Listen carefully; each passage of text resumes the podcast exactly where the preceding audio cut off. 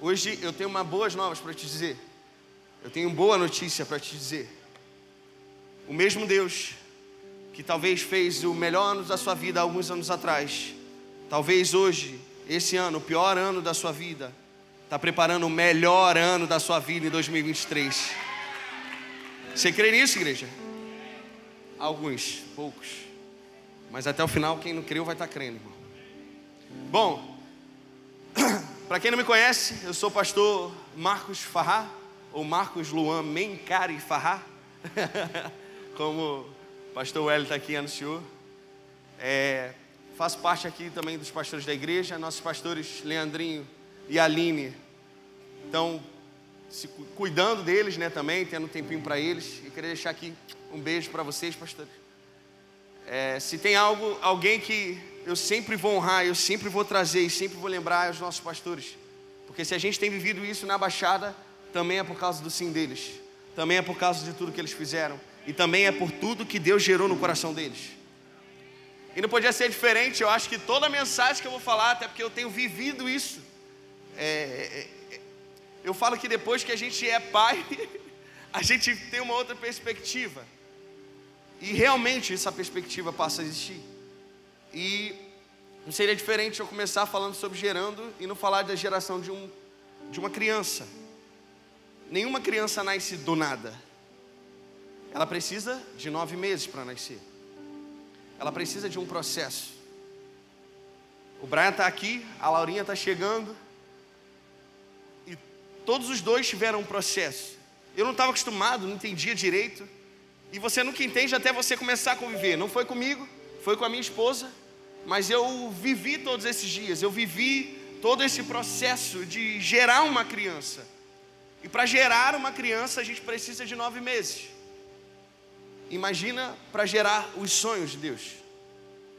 Quem acha que, que você precisa de dois meses para gerar aquilo que Deus falou com você no seu coração, ou alguma palavra que você recebeu? Quem acha que é um ano, dez anos, vinte anos? Quem não acha nada, irmão, agora, pode levantar a mão. Amém. É isso. Então, eu falo que é engraçado. Graças a Deus, Deus colocou pessoas mais crentes do que eu, irmão, para cuidar de tudo, todo esse processo. Porque quando você tem gente mais crente do que você do seu lado, ou você vai junto com eles, ou você vai, irmão, você não tem opção. E os médicos eram tão crentes, tão crente.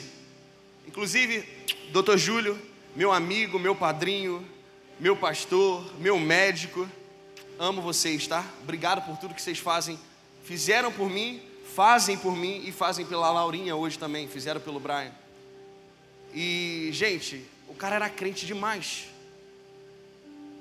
Eu sabia que um dos primeiros, primeiro é o sistema digestivo, mas um dos primeiros órgãos a ser criados é o coração.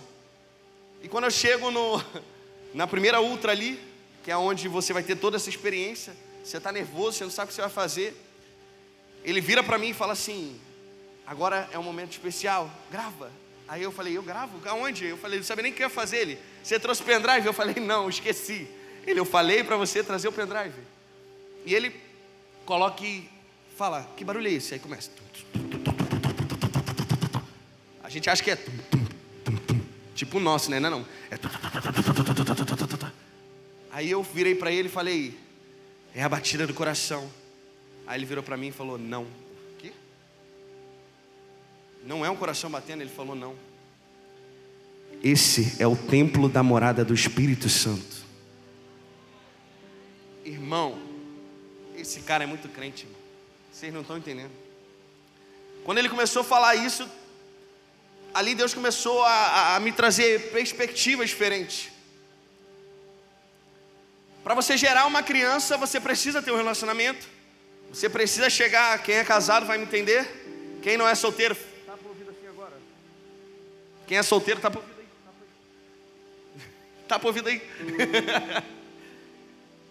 Então você precisa ter um relacionamento e chegar, né? Né? Quem é casado tá entendendo. Quem é solteiro também tá entendendo, mas finge que não tá. Quando você casar, você faz isso, amém, irmão? Isso aí, irmão. Isso aí. Então, você precisa ter um relacionamento para conceber algo, para gerar algo. E aí gera uma vida. Aí Deus já começa a falar comigo dessa forma. Ele falou, tá vendo? Tudo que é gerado precisa ter um relacionamento. A única coisa que eu preciso para gerar o melhor ano da sua vida é você ter um relacionamento comigo. Ainda não comecei não, irmão. Prepara aí. Para você gerar algo em Deus, você precisa se relacionar com Ele. E eu amo falar das experiências que Jesus me dá e Ele me proporciona.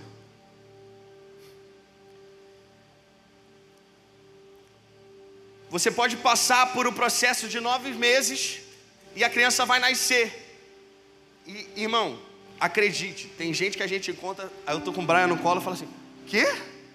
Já nasceu? Você é pai? Como assim?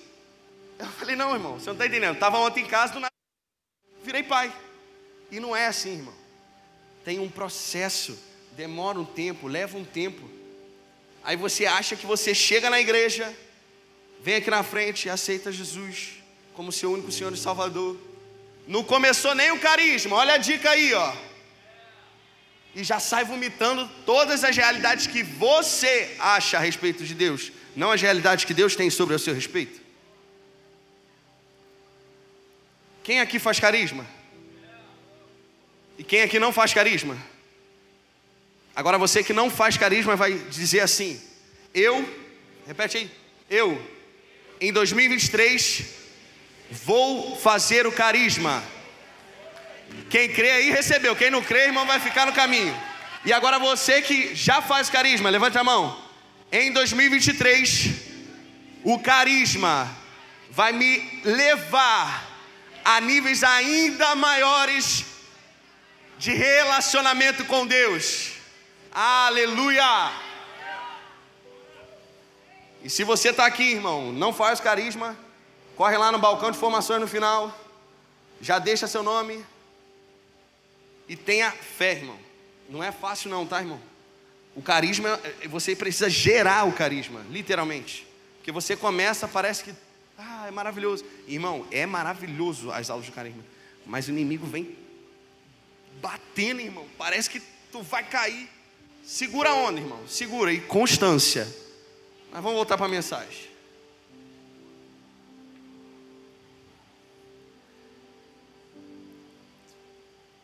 É muito engraçado porque eu ouço, eu falei disso, eu ouço sempre do nada. Nosso pastor Leandrinho fala muito isso pra gente. Do nada é muito tempo para quem passou uma estação gerando.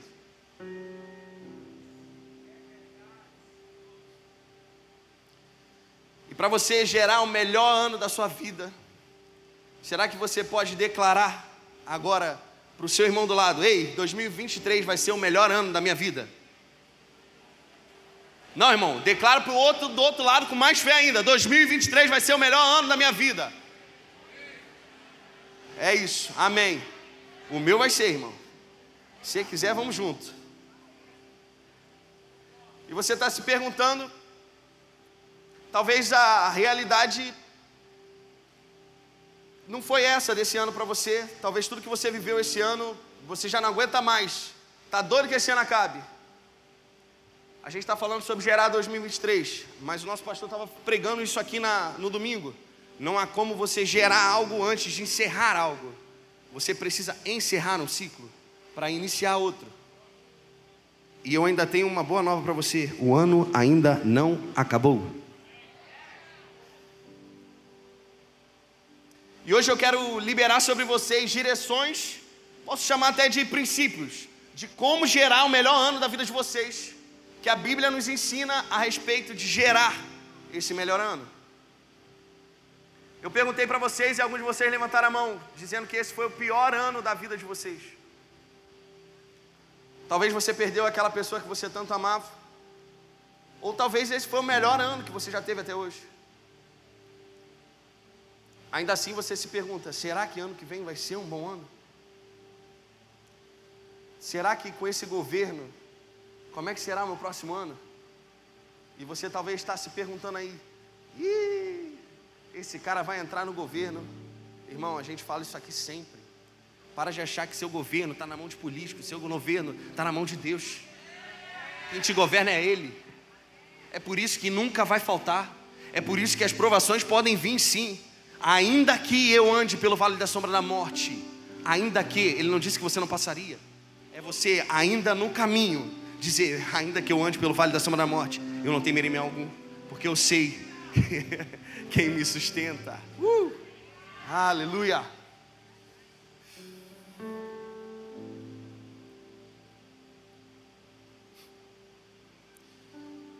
Eu sempre aprendo com o nosso pastor, e eu sempre falo dele porque, cara, como esse ano para mim, aprendo uma coisa: antes de gerar qualquer mensagem, antes de gerar e vir aqui, precisa primeiro falar com a gente.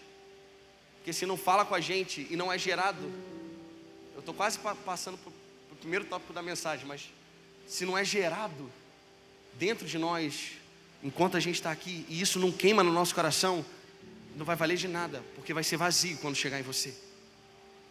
E é por isso que eu estou falando dele, porque esse ano, olhando a perspectiva do que a gente passou, eu aprendi muito ao lado do nosso pastor. E ele me ensina a fazer perguntas para as nossas perguntas. E perguntas para os nossos pré-conceitos. Não preconceito, mas pré-conceitos. Os conceitos que a gente tem. E, irmão, como eu amo isso. Como eu fico confuso toda vez que ele me faz uma pergunta. E eu falo, ué, mas não era para ele me dar a resposta? Aí eu falo, hum, já entendi a resposta. E para começar as direções de como gerar o seu ano, eu quero contar mais uma história, para a gente iniciar com o nosso primeiro conceito, para você viver o melhor ano da sua vida. Essa semana, no sábado, né, que a gente saiu para encontrar a galera em Niterói, a gente foi encontrar alguns amigos em Niterói, e encontrei um dos amigos meus que está lá na Lagoinha de Niterói, o Igor. E conversei com ele. E toda vez que a gente está junto, ele insiste em lembrar isso. E eu falo, mano, isso é, isso é muito forte.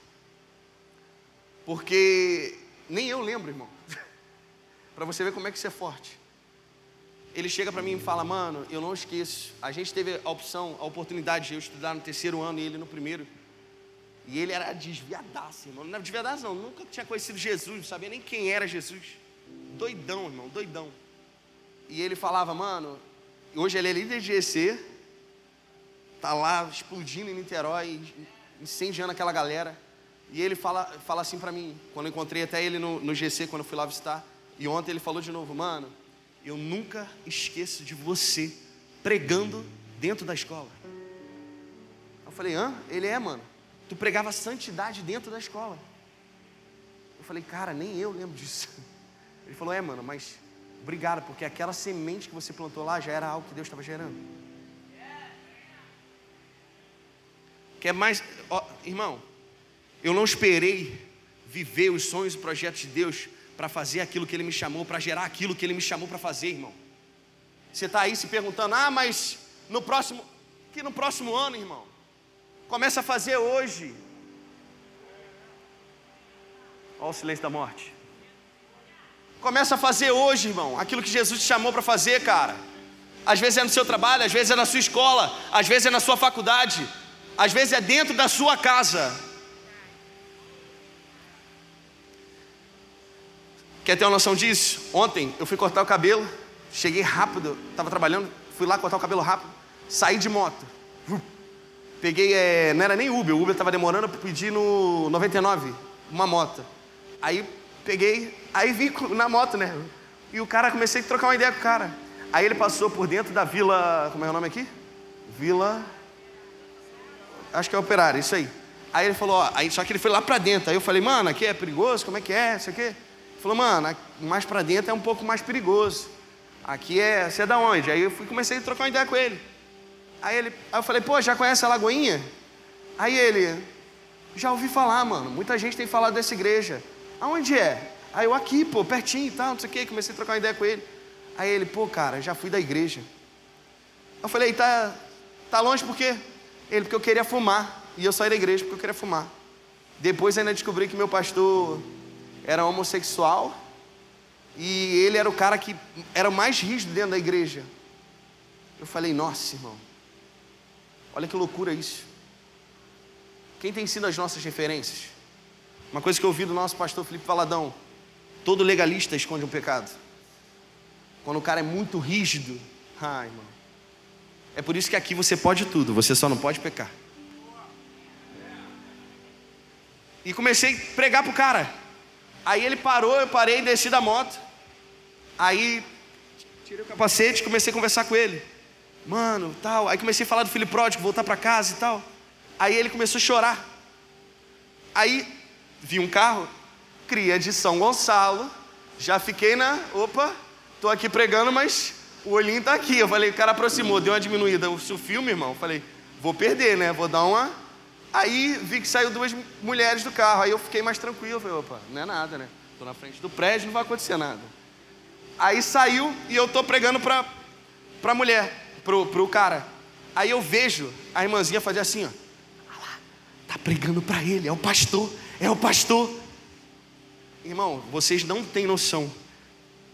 Você acha que ninguém tá vendo. Deus tá vendo. Você acha que você tá fazendo algo e tá sendo apagado. Não, irmão. Deus tá de olho em você. É por isso que eu honro os voluntários dessa igreja. Porque às vezes eles chegam aqui e ninguém tá vendo. Às vezes eles têm que largar as coisas na casa dele e ninguém tá vendo. Ninguém sabe o que tá acontecendo. É aí que eles daqui a pouco estão aqui contando uma história de um milagre, de um testemunho que eles estão vivendo. Sabe por quê, irmão? Não espera começar a fazer hoje o que Deus te chamou. Não espera para amanhã, não espera para o próximo ano, a gerar algo que Deus já colocou dentro de você. E, irmã, se você estiver aqui, inclusive quando eu saí depois, encontrei ela no, no elevador, ela falou, ó, e eu vi que você estava pregando lá, e ó, aquele ali que estava ali no carro, precisa também ouvir de Deus. Ah, ó, já profetizo sobre a sua casa, e isso se estende para a igreja. Toda a sua família vai viver um novo começo. Todos aqueles que você conhece, seus amigos, não vai ficar ninguém de fora. Todo mundo vai ser alcançado pela graça e pelo nome de Jesus. Isso se estende para a igreja também. E para eu viver o melhor ano da minha vida, a primeira direção que eu preciso gerar é no meu secreto em oração, uma vida de oração. Lá em Mateus seis, seis, ele vai falar sobre isso. Mas quando você orar, vá para o seu quarto, feche a porta, ore ao seu pai que está em secreto. Então o seu pai que o vê em secreto o recompensará. Irmão, a gente viveu há uma semana atrás, no dia do aniversário do pastor, foi o último dia, o Summer Camp. O que mais a gente ouviu naqueles dias foi sobre gerar no secreto. Porque o Deus que te vê em secreto, Ele vai te recompensar, mas não é no secreto, Ele vai te recompensar no público. É por isso que você vai ouvir sempre, nossa, do nada. Nunca é do nada, irmão. Vai ver a história do cara, vai ver aonde ele estava lá atrás. Vai conhecer um pouco sobre a história dele.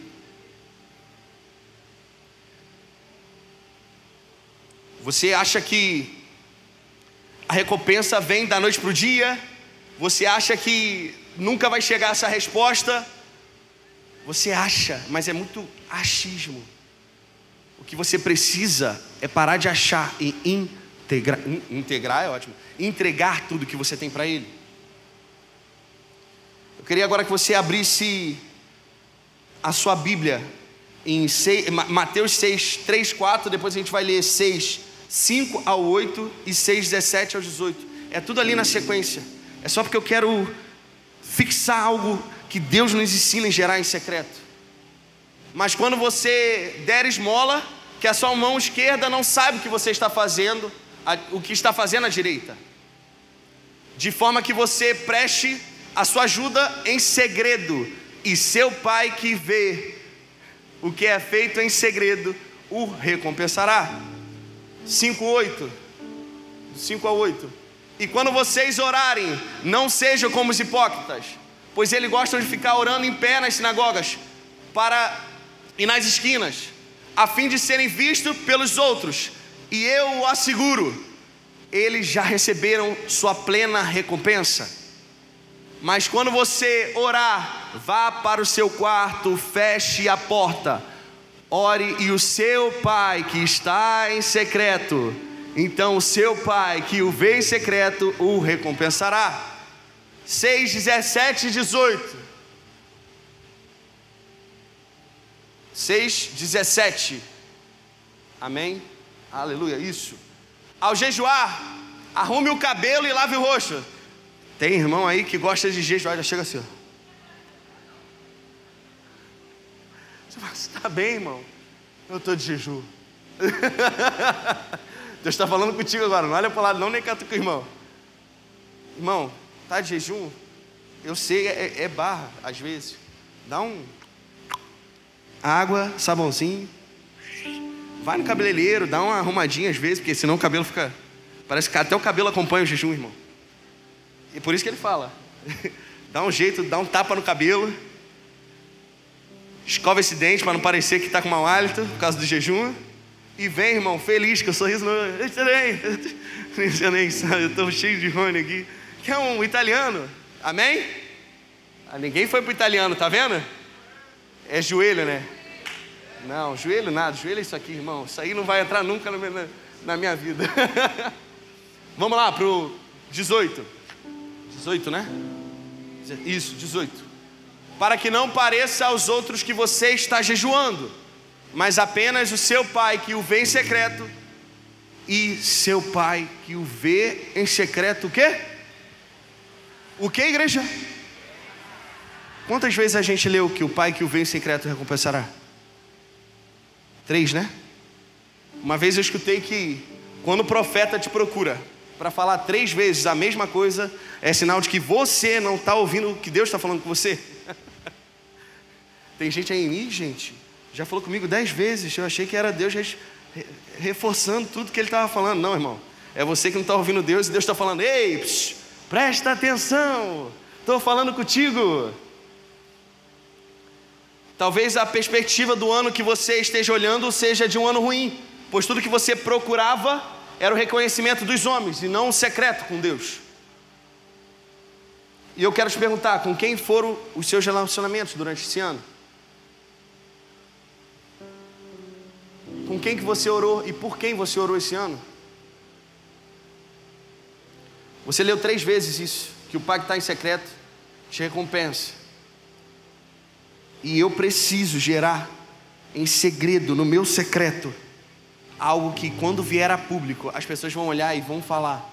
Porque aí você vê que a glória não é sua, a glória é dele. Ué, mas do nada. A segunda direção... Ah não, deixa eu voltar aqui, quase que eu me perco. E não espere a recompensa de alguém, irmão. Pois se você está esperando a recompensa dos homens, então essa você já recebeu. Chego mais cedo na igreja para para preparar, para lavar, para passar um pano, para fazer o que seja. Se você está esperando um, caraca, mano, parabéns, não faça isso. Quando eu fiz isso com ele, de eu chegar para chamar ele aqui hoje, para honrar ele, é porque eu sei que ele faz tudo isso sem esperar nada em troca. Porque eu conheço o coração dele. Quando você gera relacionamento, você conhece o coração das pessoas que andam à sua volta e com você. Não era à toa que Jesus tinha os doze. E ele conhecia, mas só quatro andavam perto dele. E só dois eram muito próximos dele. Essa não estava aqui não, hein? E como eu estava falando, na, na época de escola, eu não sabia que tudo isso ia acontecer, eu não sabia que tudo isso ia chegar aonde eu estava hoje. De estar aqui... trazendo uma mensagem, mas eu já fazia isso na minha época de escola, porque algo no meu coração queimava, e eu entendia que eu precisava gerar algo, por mais que eu ainda não me visse fazendo aquilo. A segunda direção para você viver o melhor ano da sua vida, é uma pergunta para todos nós hoje, do que você tem sentido? O que você tem gerado dentro de você? E a, re, a resposta que você precisa dessa pergunta é, você precisa gerar um ambiente de fé e gratidão. A Bíblia vai dizer que a boca fala do que o coração está cheio, lá em Mateus doze, trinta e quatro. E você só gera algo, você só consegue falar e gerar algo quando você está cheio desse algo. Se eu estou cheio de ódio, você acha que eu vou gerar bênção? Se eu estou indo para o meu quarto, mas ao invés de orar, eu estou indo ver pornografia, você acha que eu vou gerar bênção para a minha vida? Você acha que eu estou indo para o meu quarto? Você que é casado, ao invés de estar com a sua esposa, porque não fazer também é pecado, tá, irmão? A irmã aí, ó, segura, irmão. Não fazer também é pecado, irmão.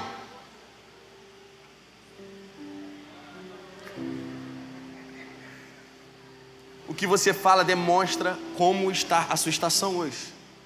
O que você declara demonstra o que você tem gerado. Gerar um ambiente me enche da palavra de Deus. É, eu preciso gerar um ambiente me enchendo da palavra de Deus. Eu preciso gerar um ambiente me lembrando das promessas de Deus para a minha vida. Inclusive eu preguei aqui, a última pregação foi falando sobre desenterrando sonhos e projetos de Deus. Irmão, isso está falando comigo até hoje. Eu quase trouxe essa mensagem para falar de Gerando dois mil e vinte e três, porque foi muito forte o que Deus tem falado ainda comigo, gerado dentro de mim, lembrando dos sonhos e projetos, que Ele continua sendo fiel, que Ele continua sendo justo, que a misericórdia dEle se renova a cada manhã e que Ele continua sendo bom. Presta atenção nisso agora. O que você gerou ontem demonstra onde você se encontra hoje. O que você gera hoje demonstra o que você vai viver amanhã. E o que você vai viver amanhã será o ambiente aonde você vai gerar a sua próxima estação. Então você precisa estar com isso muito é, é, claro na sua mente. Você precisa gerar isso. O problema é que a gente espera que no próximo ano eu vou começar, no próximo ano, e você vai empurrando com a barriga. No próximo ano eu vou emagrecer. Aleluia. Senti Deus agora aqui forte. Eu emagreci esse ano quinze quilos. Voltei, mas emagreci, tá, irmão? Só voltei. E é por isso que eu estou falando que a gente prefere empurrar com a barriga de verdade. Deixar as coisas conforme a música toca, ao invés da gente ditar o ritmo, porque Deus nos deu essa direção.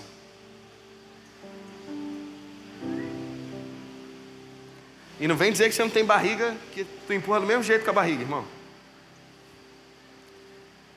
E ao invés de agradecer e ser grato pelo hoje, é mais difícil, por mais difícil que tenha sido o seu ano, você precisa fazer isso.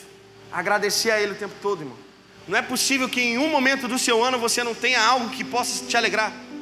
Ou talvez a perspectiva que você está olhando do seu ano é por algo que aconteceu. Irmão, quem aqui teve um dia... e no teu dia tu tá lá, pá, hoje vai ser maravilhoso, tá? Uf. Ou você, sei lá, arranhou seu carro, deu uma topada com, com, no teu pé, quebrou teu dedo, você ia jogar bola, seu joelho saiu do lugar. E você deixa aquilo atrapalhar o seu dia, que talvez poderia continuar sendo maravilhoso, independente daquilo, ou então atrapalhar seu mês, ou então até atrapalhar o seu ano.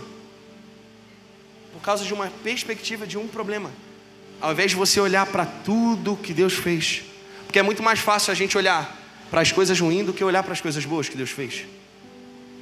E eu não estou falando as coisas ruins que Deus fez, porque Deus não faz coisa ruim não, tá, irmão? Ele é bom o tempo todo, e o tempo todo Ele é bom. E a terceira coisa que você precisa fazer para viver o melhor ano da sua vida é gerar uma mudança de mentalidade. Deus faz de todas as coisas novas. Ele faz sempre. E Ele cumpre todas as suas promessas. Lá em Gênesis dois, a gente vai ler sobre a história de Abrão, Abraão. E ele vai... você vai ouvir que Deus fala: ei, sai da tua parentela e vai para a terra que eu te mostrarei. Ele leva a sua esposa, só que ele também leva o Ló, seu sobrinho. Ele falou o quê? Sai da tua parentela? Por que que ele levou o sobrinho? Deus mandou ele levar o sobrinho? Deus mandou ele levar o sobrinho, gente? Não. Ele mandou: sai da tua parentela e vai para a terra que eu te mostrarei. E Deus fala: eu vou fazer de ti uma grande nação. Ele já era um pouco mais velho. Ele fala: olha, a gente não teve filho até agora, mas Deus está dizendo. Ele vai para a mulher dele e fala: olha, Deus está dizendo que a gente vai ter um filho. Vamos lá. E ele começa a caminhar. As coisas começam a dar errado.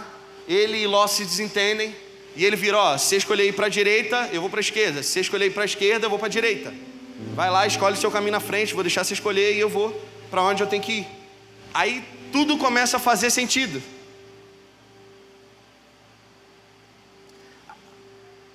Deus dá uma direção, Ele até cumpre, mas não ela totalmente. E você não cumpriu uma direção de Deus, ou melhor, você cumpriu uma direção de Deus, noventa e nove vírgula nove por cento você está descumprindo, irmão. A bênção até na hora errada, ela se torna maldição.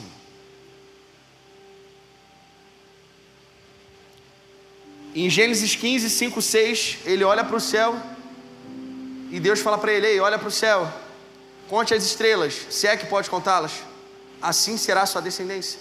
Ele fala mais uma vez, porque ele está precisando mudar a mentalidade de Abrão.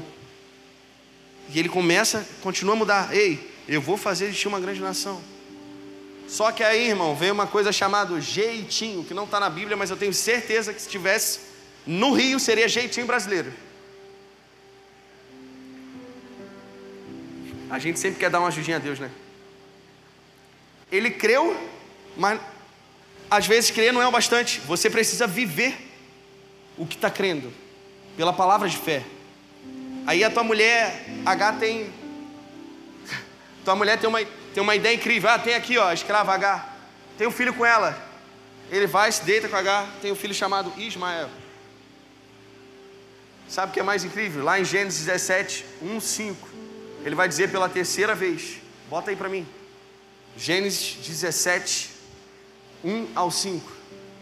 Quando Abraão estava com noventa e nove anos de idade, o Senhor lhe apareceu e disse: eu sou o Deus Todo-Poderoso.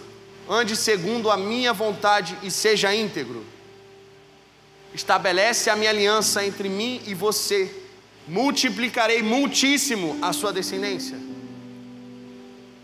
Abrão prosperou-se com seu rosto em terra, e Deus lhe disse: de minha parte, esta é a minha aliança com você.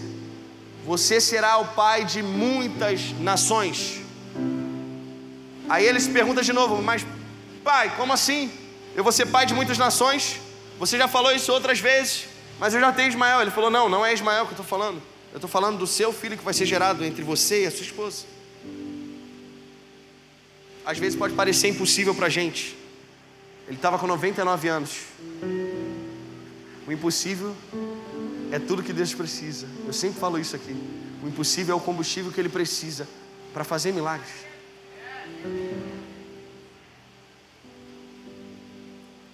E lá em Gênesis vinte e um, ele cumpre o que prometeu, dando Isaac para ele. Eu já falei hoje para você que você vai viver o melhor ano da sua vida. Você precisa gerar isso em oração no seu secreto, gerar isso em um ambiente de fé e gratidão, gerar uma mudança de mentalidade, entendendo que não é o que eu faço, mas sim como eu me posiciono diante das tempestades e dificuldades e desafios que eu encontro. Não foi diferente assim?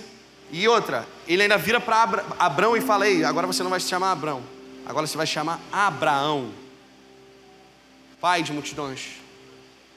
É por isso que às vezes a gente fala: ei, eu não sei porque que meu nome é esse, eu não sei porque que meu nome é esse.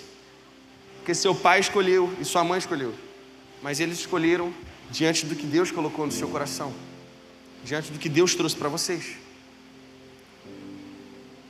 Eu desafio você a escrever dez projetos, sonhos e metas, e entregar totalmente, literalmente nas mãos de Deus. Irmão, nesses últimos dias, como eu tenho pego para conversar com pessoas, e o que eu mais vejo é pessoas que não entregam cem por cento do que tem na mão de Deus. Talvez o medo, a inconstância, as possibilidades de você não controlar. Ah, irmão, eu amo agradecer a Deus o tempo todo. Hoje eu estava no trabalho, um cara que eu nem imaginava, irmão, fui falar de Jesus. O cara começou: então, eu estudo, eu estava falando isso com o Léo, eu estudo, cara, a Bíblia, eu faço estudos, não sei o que, isso aqui, isso aqui. Ele começou a falar que estuda no grego, no original, buscando a, a, a, o princípio. Eu falei: cara, que louco, mano, eu não sabia, o cara estava perto de mim.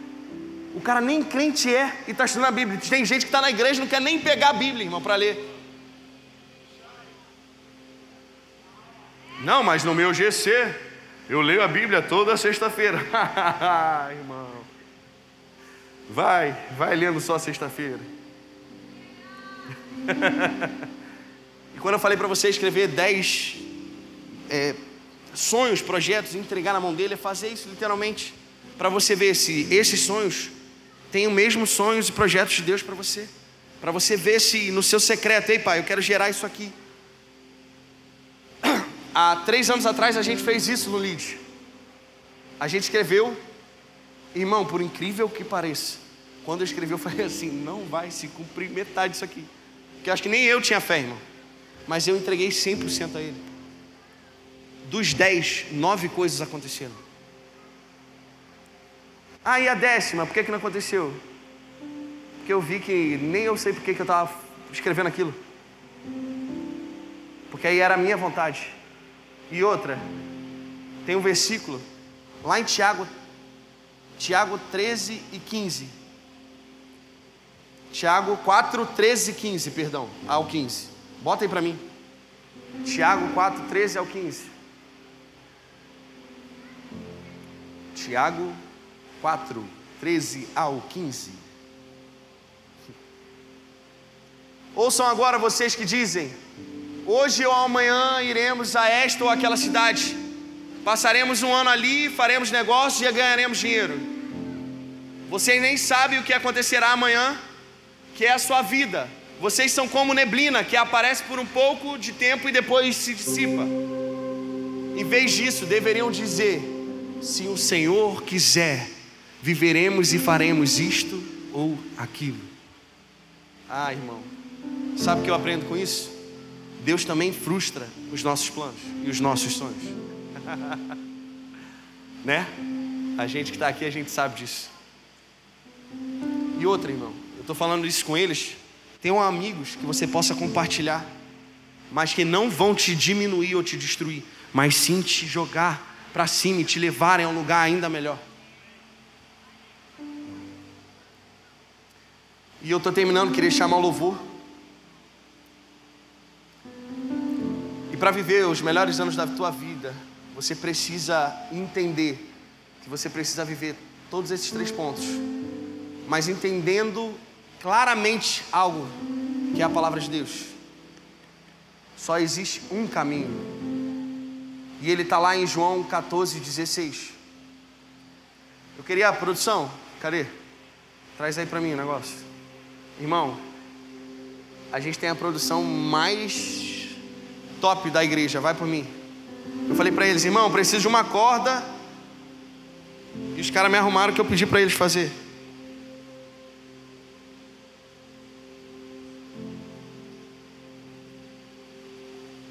Aqui a gente tem uma corda, certo? Todo mundo consegue ver?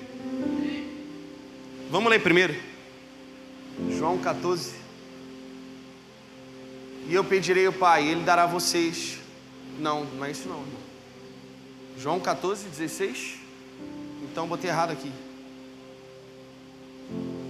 Ele é o caminho, a verdade e a vida, e ninguém vem ao Pai senão por Ele. Me ajuda aí. Hã? quatorze, seis? Vê para mim. Me ajuda aí, igreja. Jesus é o caminho, a verdade e a vida. Ninguém vem ao Pai senão por Ele. Jesus. Vê se... Vê... É quatorze, seis. Vê aí para mim. Aleluia. Isso. Respondeu Jesus: eu sou o caminho, a verdade e a vida. E ninguém vem ao Pai se dão por mim. Nessa corda, hoje está representado a sua história, a sua vida. E assim como a gente leu, talvez esse final aqui, onde tem um emaranhado de cordas, seja o que você ainda tem para viver esse ano. Hoje é dia vinte e um. A gente tem mais alguns dias. Só que existem trezentos e sessenta e cinco dias para o próximo ano. E eu queria te perguntar: qual tem sido o seu caminho? O que você tem procurado com a verdade? E quem tem sido a vida para você? Eu queria pedir alguém para subir aqui. Sobe aqui para mim, alguém. Agora. Sobe para mim.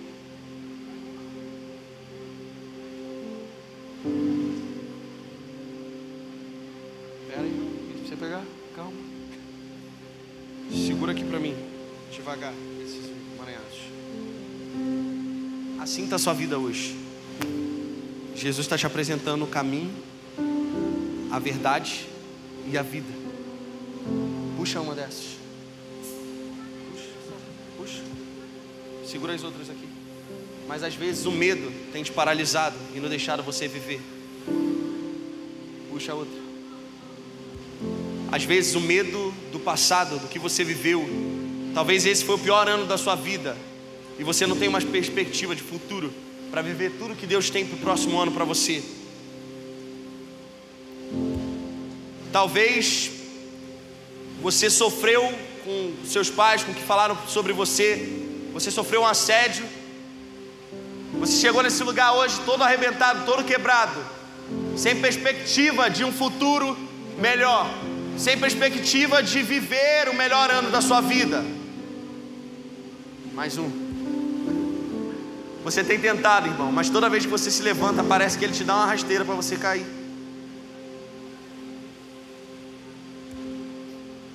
E você continua, mas parece que ninguém à sua volta te ouve, ninguém à sua, à sua volta te dá atenção, ninguém à sua volta.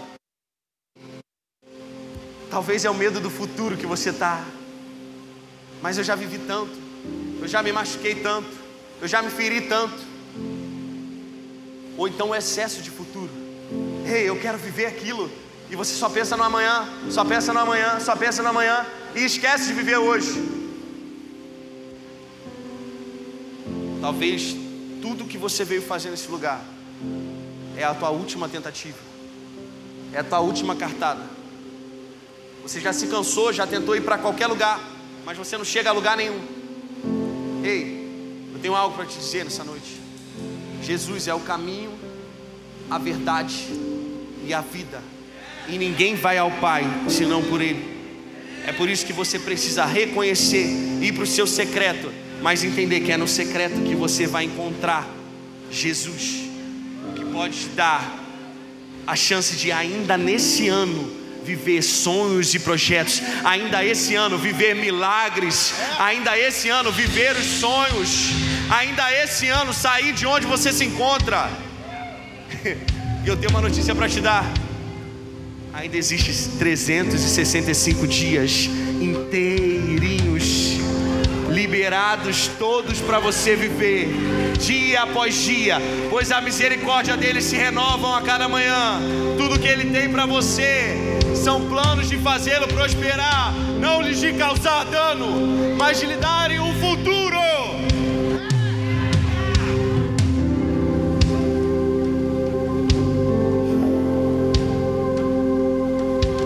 Só que a gente se preocupa muito. Eu quero ler um último versículo com vocês, um último capítulo, na verdade, Mateus seis, trinta e quatro, trinta e quatro não, Mateus seis, vinte e cinco, vamos até o trinta e quatro.